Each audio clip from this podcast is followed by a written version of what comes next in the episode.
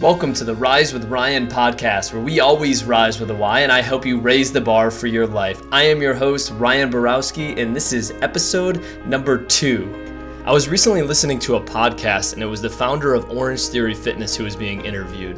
And the gentleman who was interviewing her asked her, how did you turn this into a franchise model? Because at the time, before she got approached by the franchise model, she had a very successful individual shop in New York, had a lot of clients, and had the dream of scaling this. And the franchise model was a really good way to do that, but she had doubts along that way.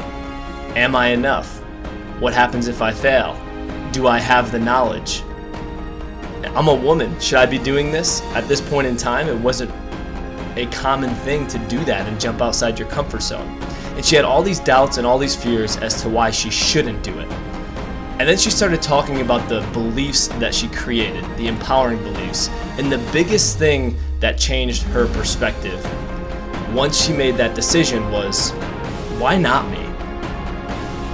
If not me, then who? And she would just continue to repeat that to herself why not me? And it turned out really well, but it all went back to those limiting beliefs. Our beliefs have the power to create or the power to destroy so we need to create those empowering beliefs. If you have that fear, if you have that doubt, flip it. Why not you? You're unstoppable. Doubt's going to kill more dreams than failure ever will. And I can't help but think back to when she made that decision. And more than just the decision, the internal self talk of why not me? What would have happened if she did not pursue that? You all have seen Orangetheory Fitness on every corner. It's extremely successful and they're continuing to grow, but it started with that internal self talk and then the decision. Our beliefs are the filters that turn on or shut off our ability to produce all results in life.